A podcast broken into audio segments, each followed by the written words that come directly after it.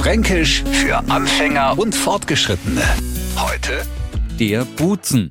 Spätestens seit dem Sündenfall spielt der Buzner Rollen. Verpackt ist er so ein Buzen nämlich in einem Apfel bzw. in einer Birne.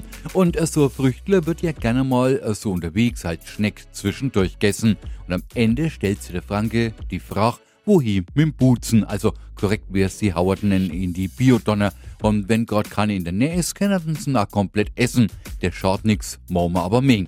Jetzt müssen wir natürlich auch unsere Hochdeutschsprechenden aufklären, bevor sie jetzt was falsch in den Hals kriegen. Also der Buzen ist das innere, wie gesagt, von einem Apfel oder von einer Birne. Da uns Franken Kerngehäuse. Allerdings viel zu gestellt klingt, nennen wir das einfach Buzen. Fränkisch für Anfänger und Fortgeschrittene. Täglich neu auf Radio F und alle Folgen als Podcast auf radiof.de.